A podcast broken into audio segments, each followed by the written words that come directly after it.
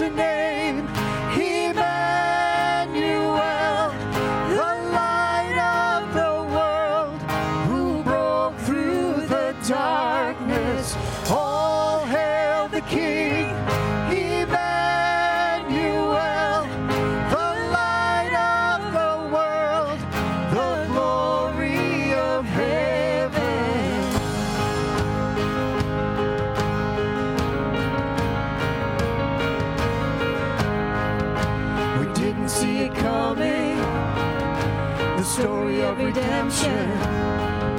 What started in a manger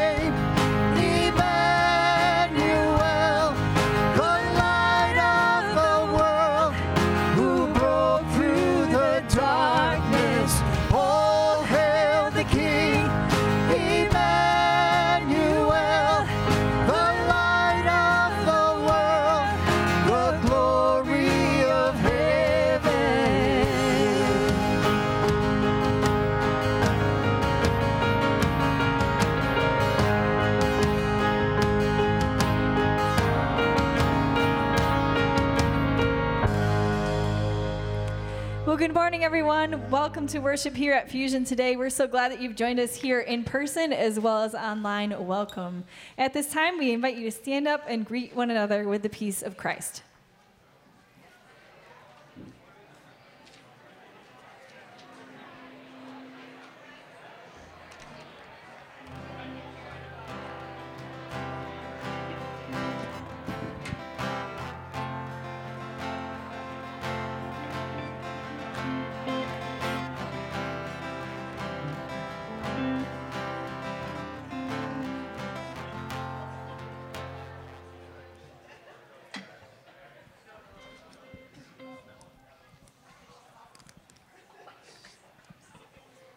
This first day of Advent, we light the candle of hope, remembering the words of Isaiah 2. In the days to come, the mountains of the Lord's house shall be established as the highest of the mountains, and the nations shall stream to it.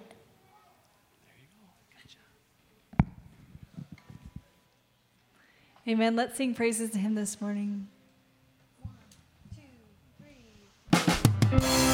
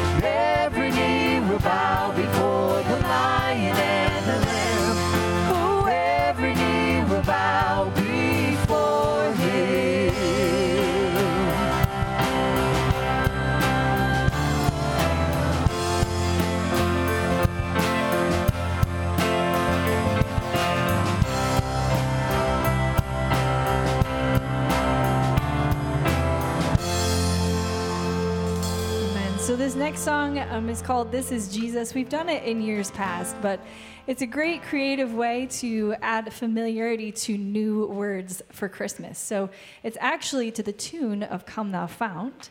So, you'll catch that as you move along. And then they add a little bridge, which we'll start with so that you're familiar when we get there.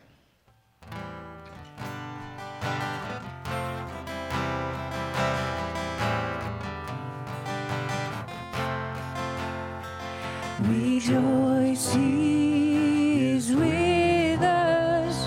Rejoice, hope is. Rejoice,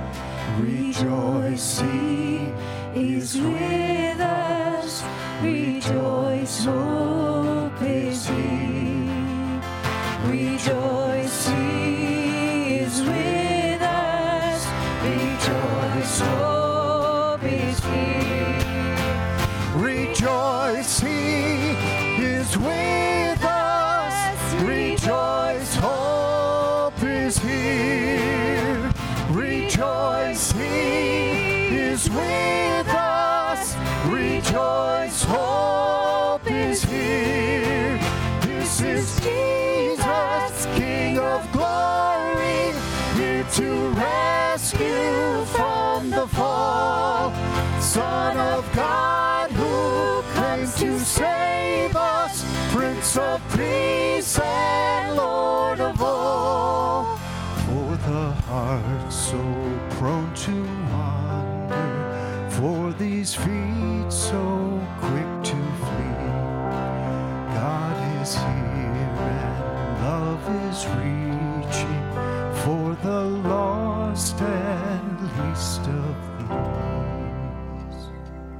Amen. Please be seated.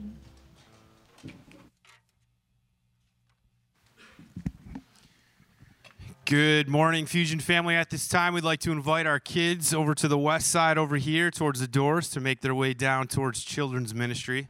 For those of you that don't know me, my name is Nate DeWitt. I'm the youth pastor here.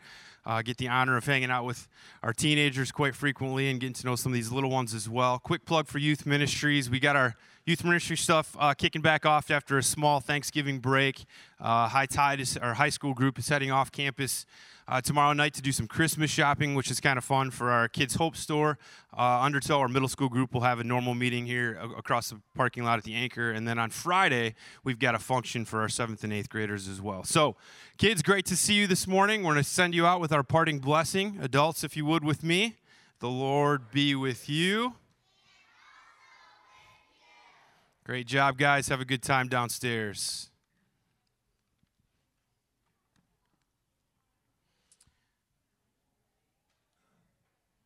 It's a good thing to have to pause a minute because that means there's a lot of kiddos over there. Adults, if you would pray with me, please. We're going to kick things off with a few words from Psalm 95. Let's pray. Come, let us sing to the Lord. Let us shout aloud to the rock of our salvation. Let us come before him with thanksgiving and extol him with music and song. For the Lord is a great God, the great King above all gods. And his hands are the depths of the earth, and the mountain peaks belong to him. The sea is his, for he made it, and his hands formed the dry land. Lord, as we, as we recite this psalm, uh, we're reminded of your greatness. We're reminded of your power and the fact that you're the great creator in control of all things. But as we look forward to the Advent season and Christmas, we're also reminded of the fantastic and yet gentle way that you came into this world as a baby resting in a simple manger 2,000 years ago in the small town of Bethlehem. Coming out of Thanksgiving and the reminder to be thankful for so much that you have blessed us with. Please help us to never forget to be thankful for the greatest gift of all, you. Yet, in all of our gratitude, Lord, there are still many hurts that we struggle with and struggle through yearly, monthly, weekly, and daily. For those carrying brokenness uh, and of losing friends and family, comfort them. For those fighting a sickness or cancer, we ask that you strengthen them. For those struggling with financial issues, Lord, bless them. And in unison, and in unison with your help, please grant us opportunities to help as well. Give us the strength, the courage, the tools, and the will to step into the dark places of our world and bring in your light.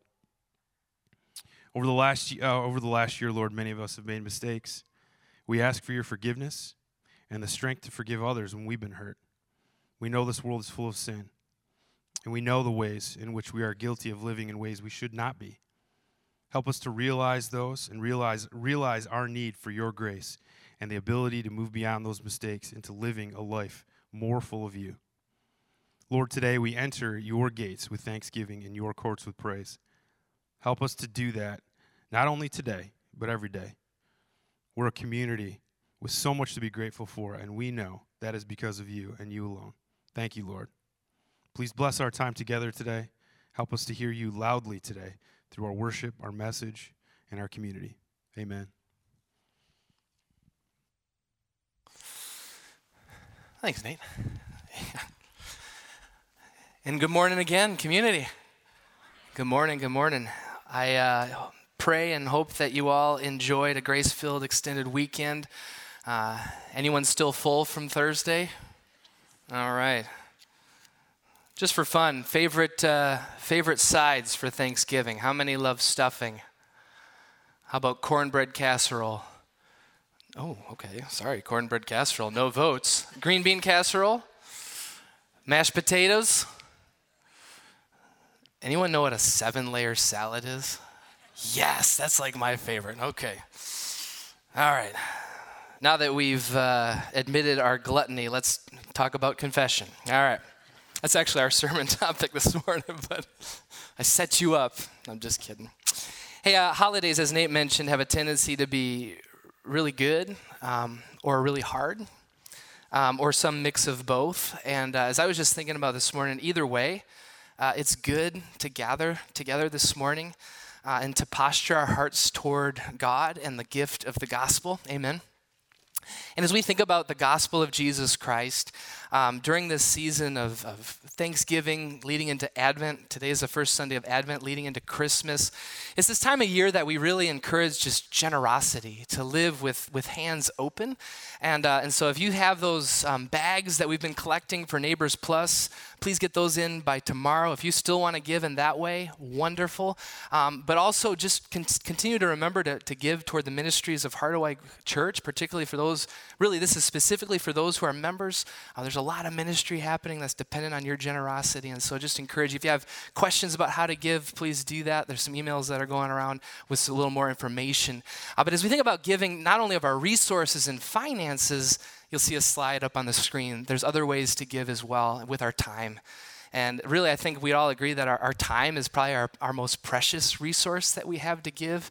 And uh, right now, we have a, need for more mentors. And if you don't know what uh, Kids Hope is, it's a ministry uh, where we partner with one of our local schools, and you give an hour a week and you mentor. You spend an hour with a student who, who needs that one on one mentoring. And we're putting together a video, hopefully, uh, that we can share just one testimony of how lives are absolutely changed and the trajectory of lives and families are changed because of an hour a week that people like us have given uh, to some kids who need a little bit of extra time and attention. So, if you have any questions, I've been a Kids Hope mentor. I'd, I'd love to answer questions, share my story. Uh, but Don, uh, please email Don Hauskamp at uh, the email listed. Little plug there. All right, sound good? I'm not going to ask for a raise of hands who's, who's mentoring, but just in your heart, make that commitment. Uh, let's jump back into our series. Um, we are looking at the narrative of Scripture, a mini series called The Story. And uh, in the story, sorry, the mini series is uh, we're looking at a king is coming, and we're looking at the kings of Israel with eyes toward the one who would come in the line of David, Jesus Christ. And so it's going to lead right into Advent, right into Christmas perfectly well. Today is our last Sunday in the books of 1st and 2nd Samuel. Here's kind of just a summary that's kind of been inspired by Bible projects, Bible posters.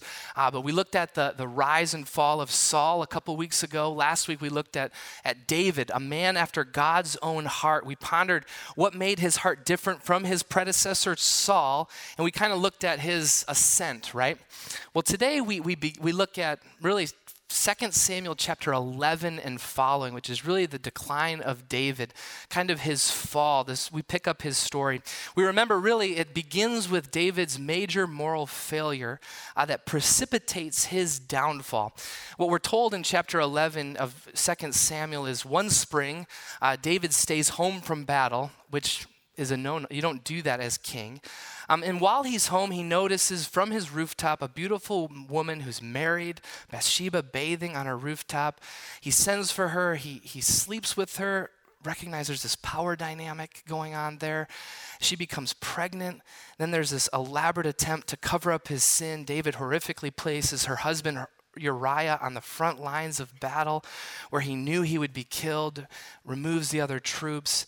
David essentially uses his position of in power to kill an innocent and honorable man. And David marries, then marries Bathsheba. At the very the, la- the last verse of 2 Samuel 11, we read, "The thing that David had done displeases displeased the Lord." This man, the king, David, who we learned last week had a heart for the Lord, has failed in a reprehensible and disgusting way. And now we pick up in the story, chapter 12. This is our text this morning, where David will be called out by the prophet Nathan. And our, question just that we ask is how will David respond? Listen to God's word. And if you're willing and able, I invite you to stand as we hear God speak to us this morning. 2 Samuel chapter 12. the Lord sent Nathan to David. When he came to him, he said, Now he tells him a parable. There were two men in a certain town, one rich and the other poor. The rich man had a very large number of sheep and cattle, but the poor man had nothing except a little ewe lamb he had bought. He raised it, and it grew up with him and his children. It shared his food, drank from his cup, and even slept in his arms. It was like a daughter to him.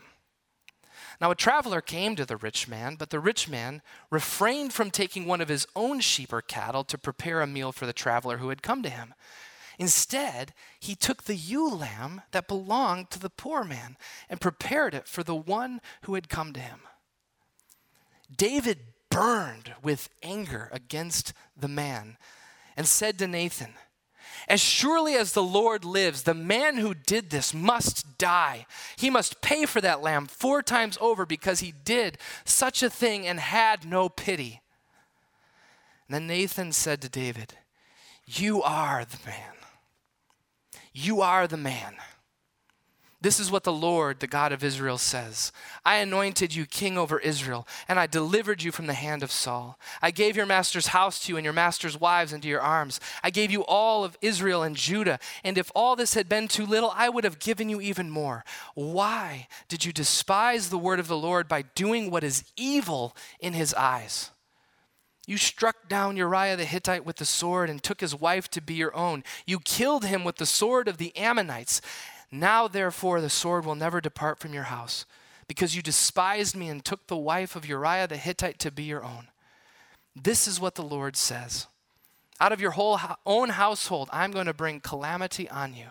Before your very eyes, I will take your wives and give them to the one who is close to you.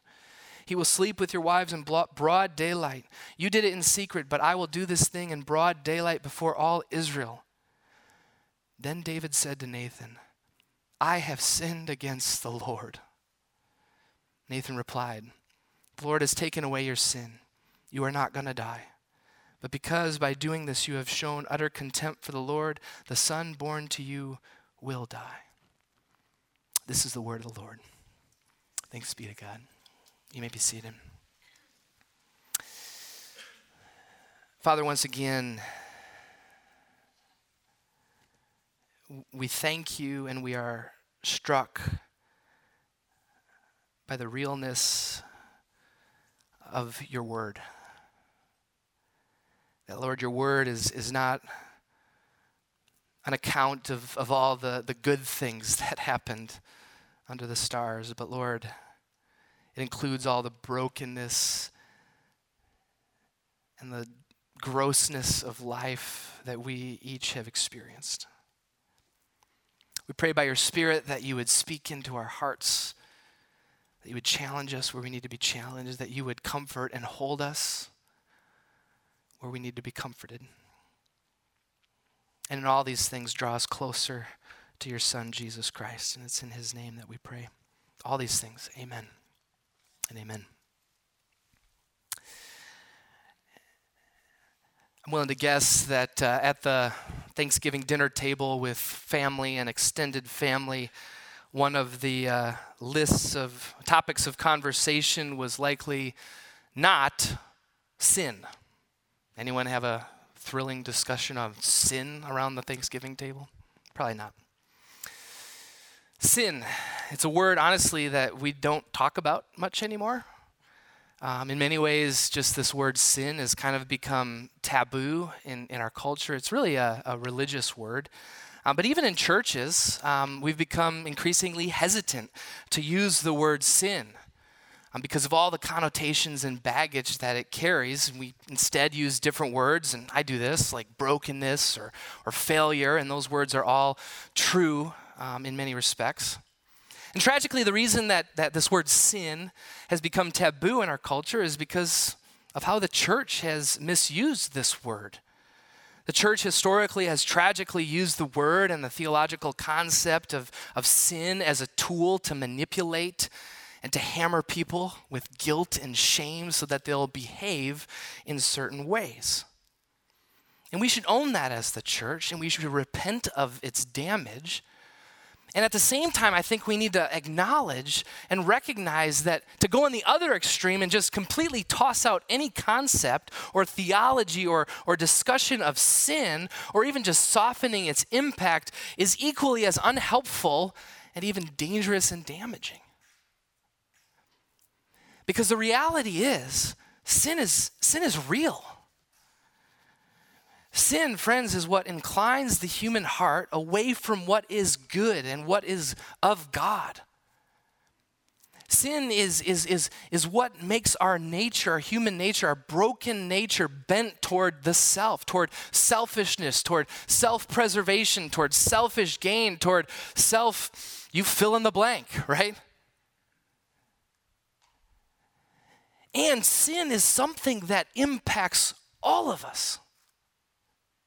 Every single heart in this room, every single human heart in this world is impacted by the brokenness of sin. That's why scripture says that all have sinned and fallen short of the glory of God.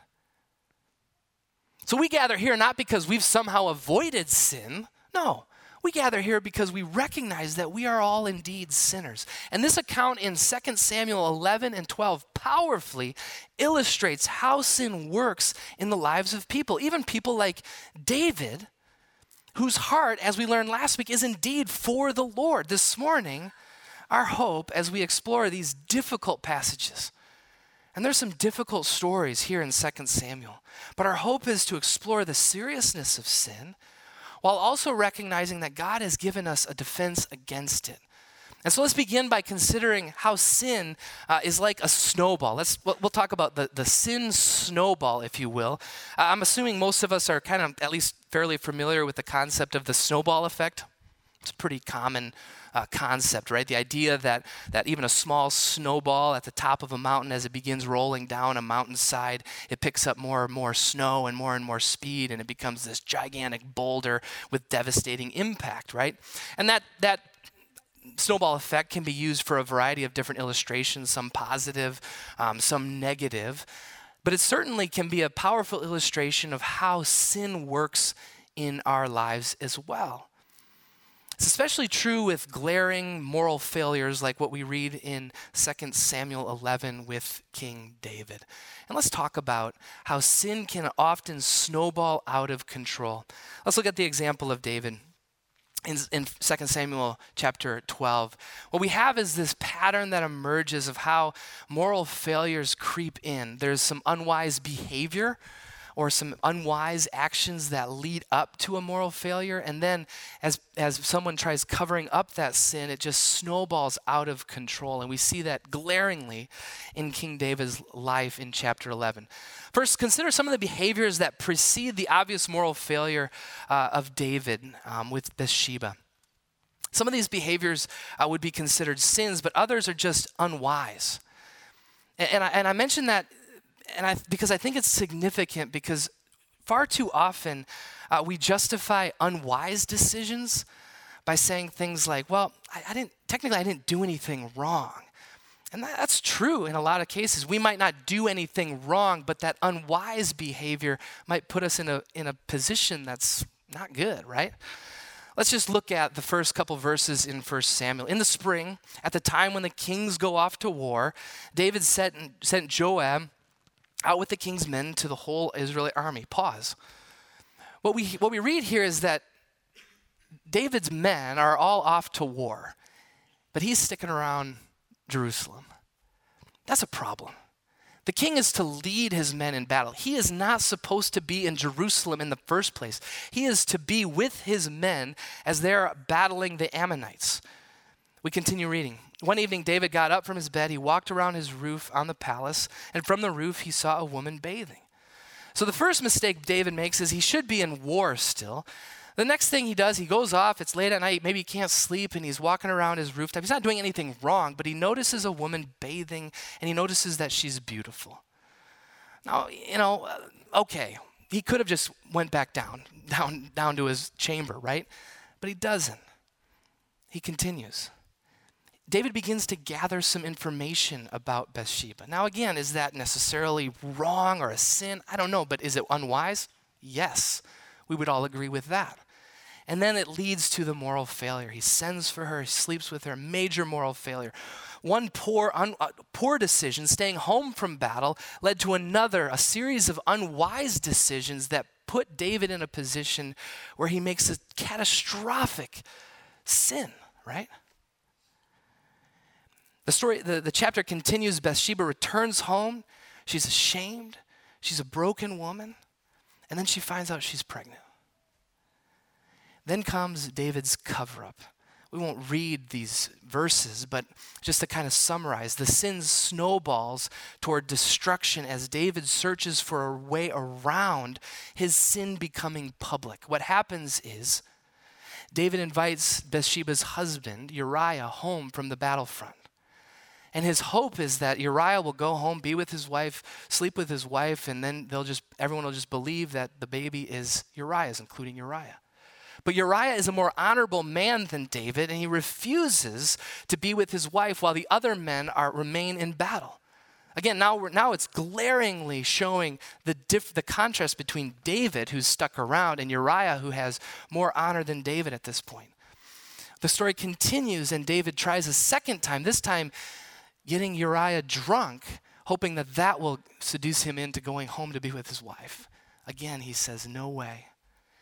At this point, it snowballs out of control, and David sends Uriah back to the battlefield and gives command to put Uriah on the front lines. And when the Ammonites attack, he was, commands his generals to remove all the other men so that Uriah is killed. Now, are you feeling uncomfortable? you see how sin just snowballs out of control in David's life snowballs out of control toward death and destruction. David's failure, you see, is a powerful example of how sin works, how the enemy works.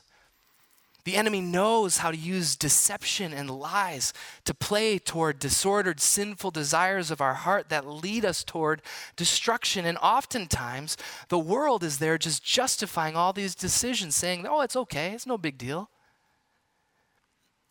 But for us as Christians in the 21st century, it's important for us to be alert and to be on guard regarding the decisions we make. Friends, we need to understand our own sin patterns. We need to understand our own weaknesses and, and guard against choices and situations and environments that play to those things. Far earlier in the process, right?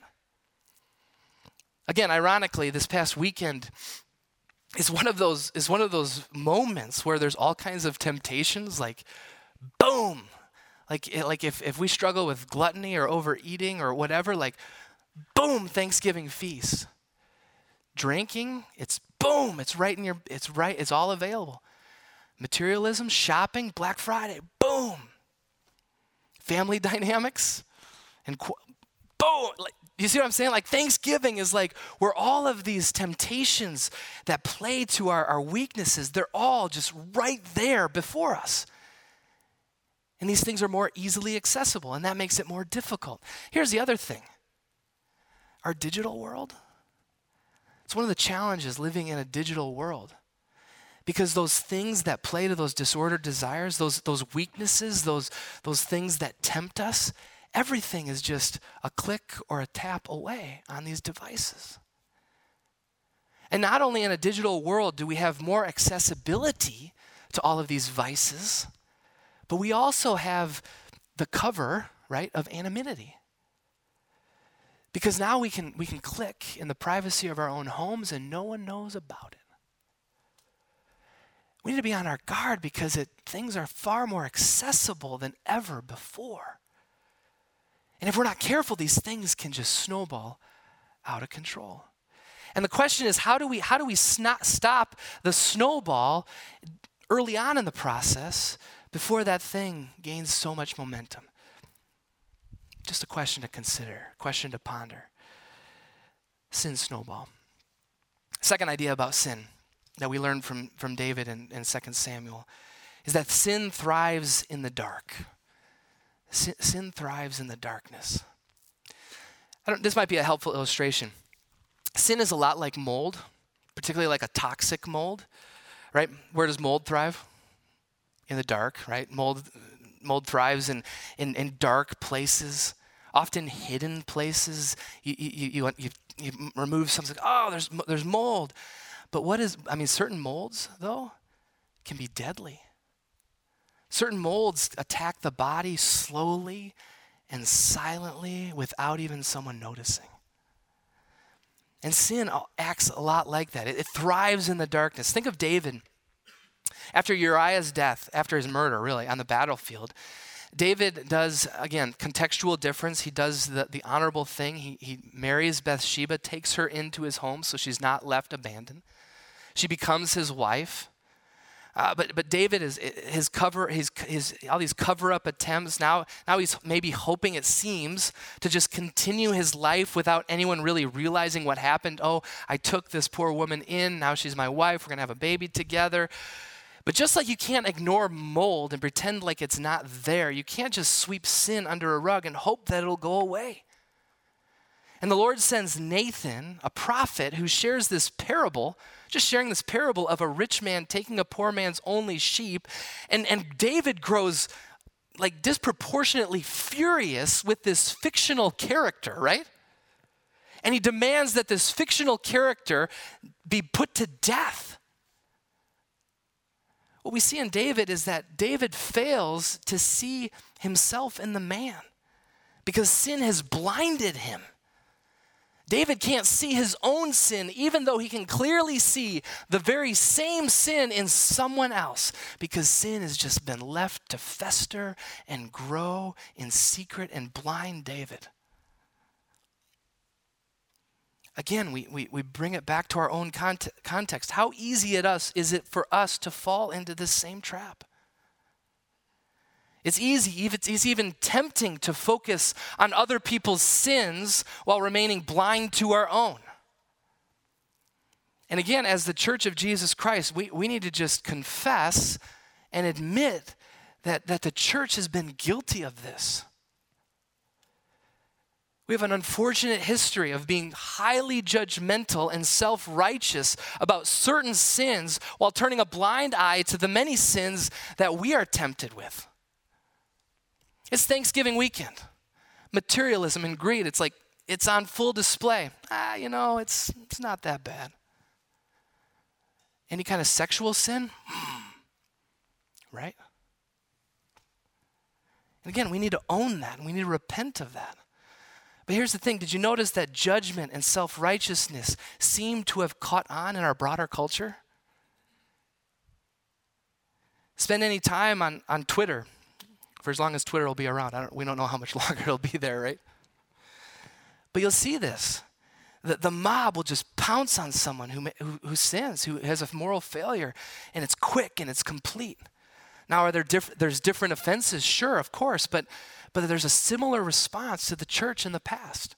In both cases, there's this high moral standard, but a lack of grace a lack of grace, which ironically, this lack of grace keeps folks highly motivated to keep their sin and moral failures hidden and in the dark and out of the public eye, right? And what did we just learn? It remains hidden and in the dark where it can fester, grow, and snowball out of control. And friends, that is a huge, huge problem because the stakes are simply too high. Not only does it create an impossible standard that none of us can live up to, which is a weight none of us can bear, but it also allows the consequences of sin to continue to spread into our world. And David shows us the story, the testimony of David, and how 2 Samuel continues to play out shows the devastating consequences of sin. What we see in the life of David is how sin, like mold or like a cancer, will continue to spread and impact people and circumstances well beyond the moment of offense.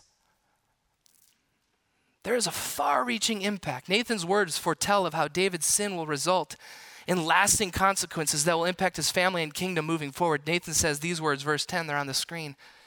Now, therefore, the sword will never depart from your house, because you despised me and took the wife of Uriah the Hittite to be your own. Out of your own household, I'm going to bring calamity upon you. Before your very eyes, I will take your wives and give them to the one who is close to you. He will sleep with your wives in broad daylight. What you did in secret will be, what you did in secret, I will do this thing in broad daylight. And he goes on and says that the son that your that Bathsheba has born will, will die.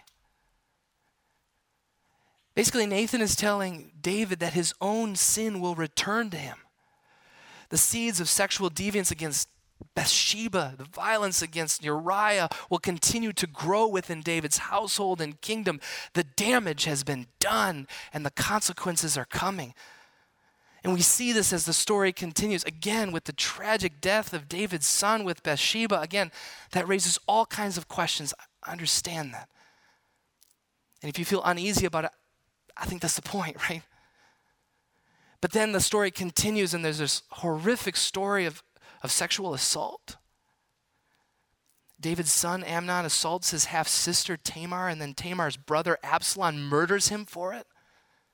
Then Absalom, David's son, rebels against his father David, trying to take his throne, and then he's the one who sleeps with his father's wives. And if those two or three sentences make you queasy, you're getting the picture.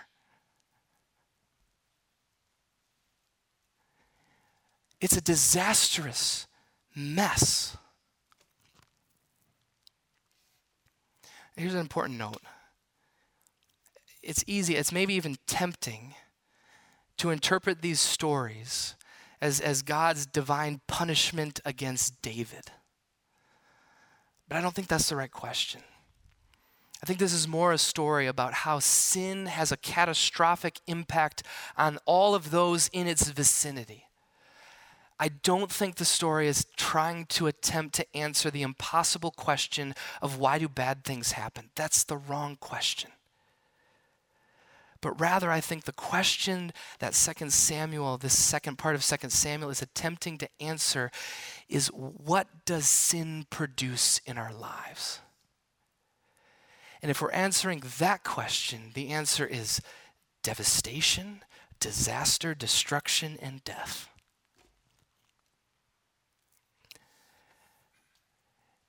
And we don't have to look far to know that this is true. Because we can just look at our own lives, and maybe not in these moral failures, but we still see how sin can have a devastating impact, and even what we might kind of write off as small little sins or grievances. When a lie is told, a small lie, but trust is broken and a relationship is damaged. We see it in our own lives when we, when we lose our temper with our kids. And out comes a harsh, cutting word, and we, we see in our kids that their spirits are just crushed by this moment of rage. We see in our own lives when, when a dishonest business deal to just make a few extra bucks continues to play out. Or we see it when, when some innocent maybe gossip with friends and suddenly what was shared comes out and the devastation that that causes. You see, friends, sin is still an enemy. It is like a cancer, it's like a festering mold that needs to be completely eradicated. And thankfully, thankfully, God, in His grace, gives us a tool that we can use to defend against sin's spread. That's where we want to end. Let's talk about confession. In our passage this morning, after Nathan confronts David, the, the first words out of his mouth, did you notice, are not denial. They're not defensiveness. They're not justifying what he did. It's not blaming anyone else. By the way, which is what Saul did, his predecessor. All those things. Instead, the first words out of David's mouth on the screen David said to Nathan, I have sinned against the Lord. And that statement is not about that he didn't sin against anyone else. No, it is a statement of the completeness of his sin that he has sinned against Bathsheba, he's sinned against Uriah, he has sinned against the Lord Almighty himself. In these simple and powerful words, we get another glimpse of a heart for the Lord.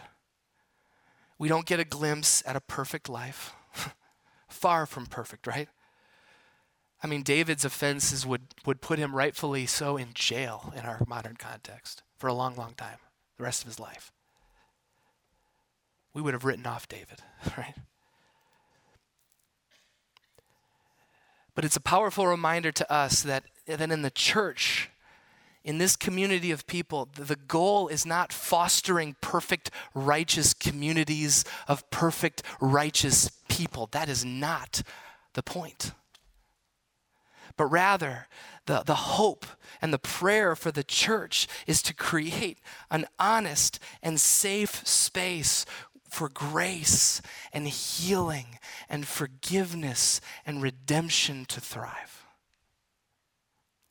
There's consequences, there's justice, yes, but a place of healing and forgiveness. See, when we consider sin's impact and damage, our best defense, maybe our only defense, is confession. And confession in communi- a community of grace is our best defense. The scripture gives us a model for confession in the Psalms. In fact, Psalm 51, one of the most well known Psalms of confession, offers what is traditionally understood as David's personal prayer in response to this specific failure. The psalm opens Have mercy on me, O God, according to your unfailing love, according to your great compassion. What David is literally saying is, Be gracious to me according to your character, recognizing that confession is totally, completely founded on the compassion and grace of God based on his character. Be gracious to me according to your character. David is saying, and we can say with him, Offer to me what I do not deserve because of who you are. Compassionate and gracious. Verse 2 Wash away all my iniquity Cleanse me from my sin. David is asking for uh, forgiveness. He understands the weight and the stain of sin, its impact. And then he goes on to continue to acknowledge specific sins in his life and how sin is a deep seated condition of the heart in verses 3 through 5. For I know my transgressions. I was sinful even at birth. And then finally, David offers a, a petition for God to do a new work, to create in me a pure heart. You know, the pastors do this collaboration every week. One of the things Pastor Bill mentioned was that this word here in verse 10 for create, there's a couple words in the Hebrew for create. One is, is like creating a sculpture or a work of art. You know, there's another one that's used in Genesis where God creates something completely new. That's the word being used here in verse 10. God, create in me something completely new. A pure heart, O God. Renew a steadfast spirit within me. Do not cast me from your presence or take your Holy Spirit from me, but restore to me the joy of your salvation. Grant me a willing spirit to sustain me. God, do a work of renewal and restoration in my heart, something only you can do to bring about change and renewal within me. You see, friends, in Psalm 51, we have a blueprint for communal and individual confession, a psalm that has been used for centuries in communal worship and in the quiet prayers of God's people. Because only when we acknowledge our sin before God does sin lose its power and its grip in our lives. Sin will keep its strong grip on our hearts as long as we allow it to remain hidden. It will fester, it will grow with an increasingly devastating impact in our lives and in those closest to us. We cannot just ignore it, we cannot just hope that it'll go away. You wouldn't ignore black mold if it was growing in your laundry room, right? No, you would do something about it because you understand the threat. But God gives us this gift of confession. It's a hard gift, but it's a gift nonetheless. You see, friends, just as, as sin has increasingly become more and more taboo of a topic to discuss, along with that, so has the practice and the conversation around confession. Because if we don't acknowledge sin, you know, if we're all just, you know, decent people, what's, why do we have a need to confess those sins before God? A little history uh, through the Reformation the Protestants, the Protestant church, did away with one of the practices, the practice of confession as a sacrament, right? Now, and, and that practice is where you confess your sins. Most of us are maybe only familiar with this uh, through movies, right? Where you confess your sins to a priest. Now, there's reasons for that change, and, and, I'm, and I understand that. Uh, I understand that we don't need an intermediary. We can go straight to God, and, and I agree with that. And I also FYI, I'm not suggesting that we form a long line after the service and you all come to me. I'm not suggesting that. But I do want to ask is, is what have we lost as we've gotten rid of that practice? Instead, for Protestants, the vast majority, confession was moved to a liturgical element of worship. And so each Sunday, uh, maybe you remember this growing up. I certainly do. Uh, there was a movement in the service where there was a prayer of confession, and then there it was always followed by a, a words of assurance or assurance of pardon. In other words, every Sunday, people of God would gather and they'd recognize their sinfulness, and then every Sunday they would be reminded that they're forgiven and that Jesus Christ has forgiven all your sins. I mean, it's a beautiful rhythm as part of worship. And I think for many of us now, confession has kind of been maybe reduced. This is a little crude way, and I apologize, but kind of like a tagline at the end of our prayers. Where we kind of just add at, during our prayers, like, and, and forgive us of our many sins, amen, right? there's nothing wrong with that. Like, please continue to pray that prayer. Um, but, but confession went from confessing to a priest to a liturgical element and now it's a tagline on our prayers and, and that almost comes off as like kind of this blanket coverage like let's just cover my bases. Did, did i sin today? Maybe. I don't know. But just in case let's just get it all forgiven like kind of insurance like an insurance plan right? And so the question is what are we missing by not having confession as a regular rhythm in our lives I think about where in worship do we remind people of our need for confession? Nate did a beautiful job in the congregational prayer by acknowledging that, that we are sinners and we're, we're in need of grace. And Jesus Christ, thank you for your grace that covers our sins. I think also eh, whenever we, we share the gospel, we're reminded because without the, the recognition of sinfulness, why is there a need for a gospel? So whenever we share the gospel, that's part of the conversation. But here's another question do you, do you have a place where you can name specific sins and struggles? Not just a generic prayer, maybe privately, maybe in a prayer journal where you can write down sins in your life. Maybe, maybe it's in a prayer practice. Uh, there's a prayer of examen. And part of that examen is, is acknowledging where you failed God, right, and sinned in that past day. Even better than that, do you have people in your life with whom you can be vulnerable and practice confession? It doesn't have to be with a priest, but do you have someone who you can talk to? A close friend? A small group? A counselor or therapist is a great way to be completely vulnerable and honest, or a spiritual director, a pastor. I'd be happy to chat. If you want to talk, I'm, I'm happy to chat. Honestly, as I, as I think about this practice of, of sharing our struggles, sharing our own sins, uh, there, there's, one, there's one group who does this really well in our country that I know of. It's AA, Alcoholics Anonymous. AA groups that, that meet weekly, oftentimes in, in dingy church basements during the week across the country. And those meetings that begin with, Hi, my name is so and so, and I'm an alcoholic. Say, Hi, so and so. Welcome. See, there's something powerful about this kind of community and trust, a place where people f- truly feel safe, where people understand that none of us have it all together, that we are all a work in progress, and that I can share my struggles here, that people will still love me and support me and pray for me and encourage me on that journey. Honestly, friends, this is, this is what our hope and prayer is for Heart Awake, for Fusion. That this can be a place where I can say, Hi, I'm Pastor JB, and I'm a sinner. And you'll say, Hi, JB, welcome.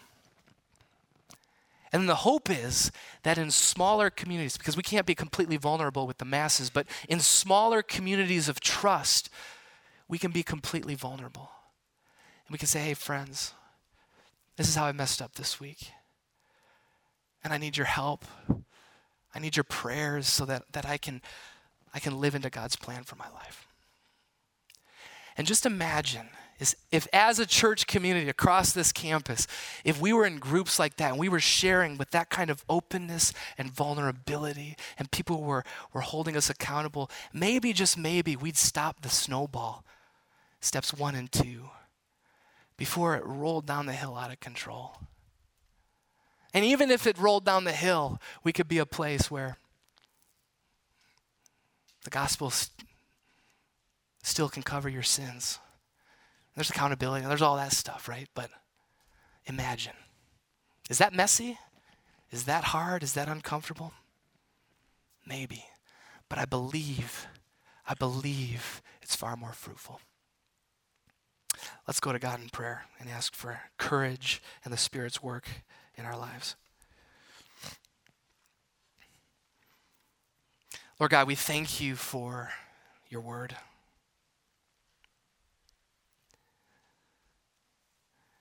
We thank you, Lord, that your word is, is messy. We thank you that it raises questions. We thank you, Lord, that your word invites us to wrestle. And Holy Spirit, we pray that you would meet us each in that wrestling. And Holy Spirit, that you would speak into our hearts, even right now. Spirit, as an act of, of love for us, show us and reveal those areas in which we've fallen short, those areas of vulnerability and weakness. And God, as we sing this, this next song, a song that expresses and confesses our need for you, Lord, may we bring those struggles and those sins and that brokenness and that weakness before you. Recognizing, Lord, that, that you receive it in grace and love. And Lord, may we allow your Spirit to work. Continue to grow us, shape us, and mold us, we pray. In Jesus' name, amen. Amen. I invite you to stand and worship with us.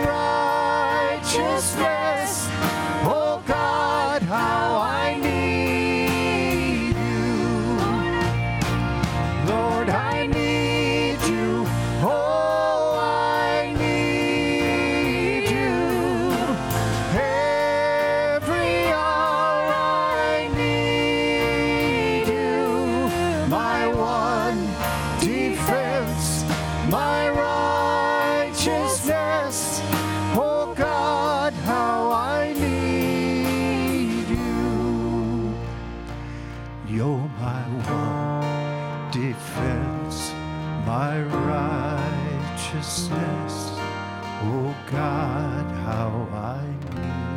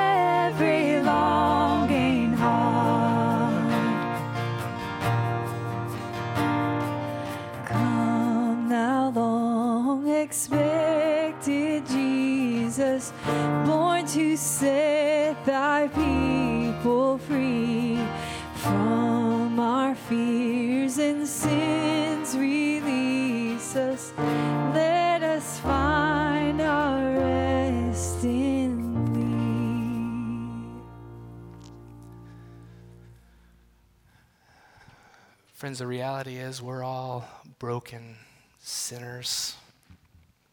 Can I get an amen for that? Amen. But the good news, the reason we have hope on this first Sunday of Advent are the words we just sang on the screen. That God sent his Son to forgive us of our sins. God sent his Spirit to continue to be at work in our lives, renewing us and restoring us and drawing us closer to Him. So, as you go from here, receive this blessing as words of assurance this morning. May the God of mercy, who forgives you all your sins, strengthen you in all goodness, and by the power of the Holy Spirit, keep you in eternal life. And God's people say together, Amen.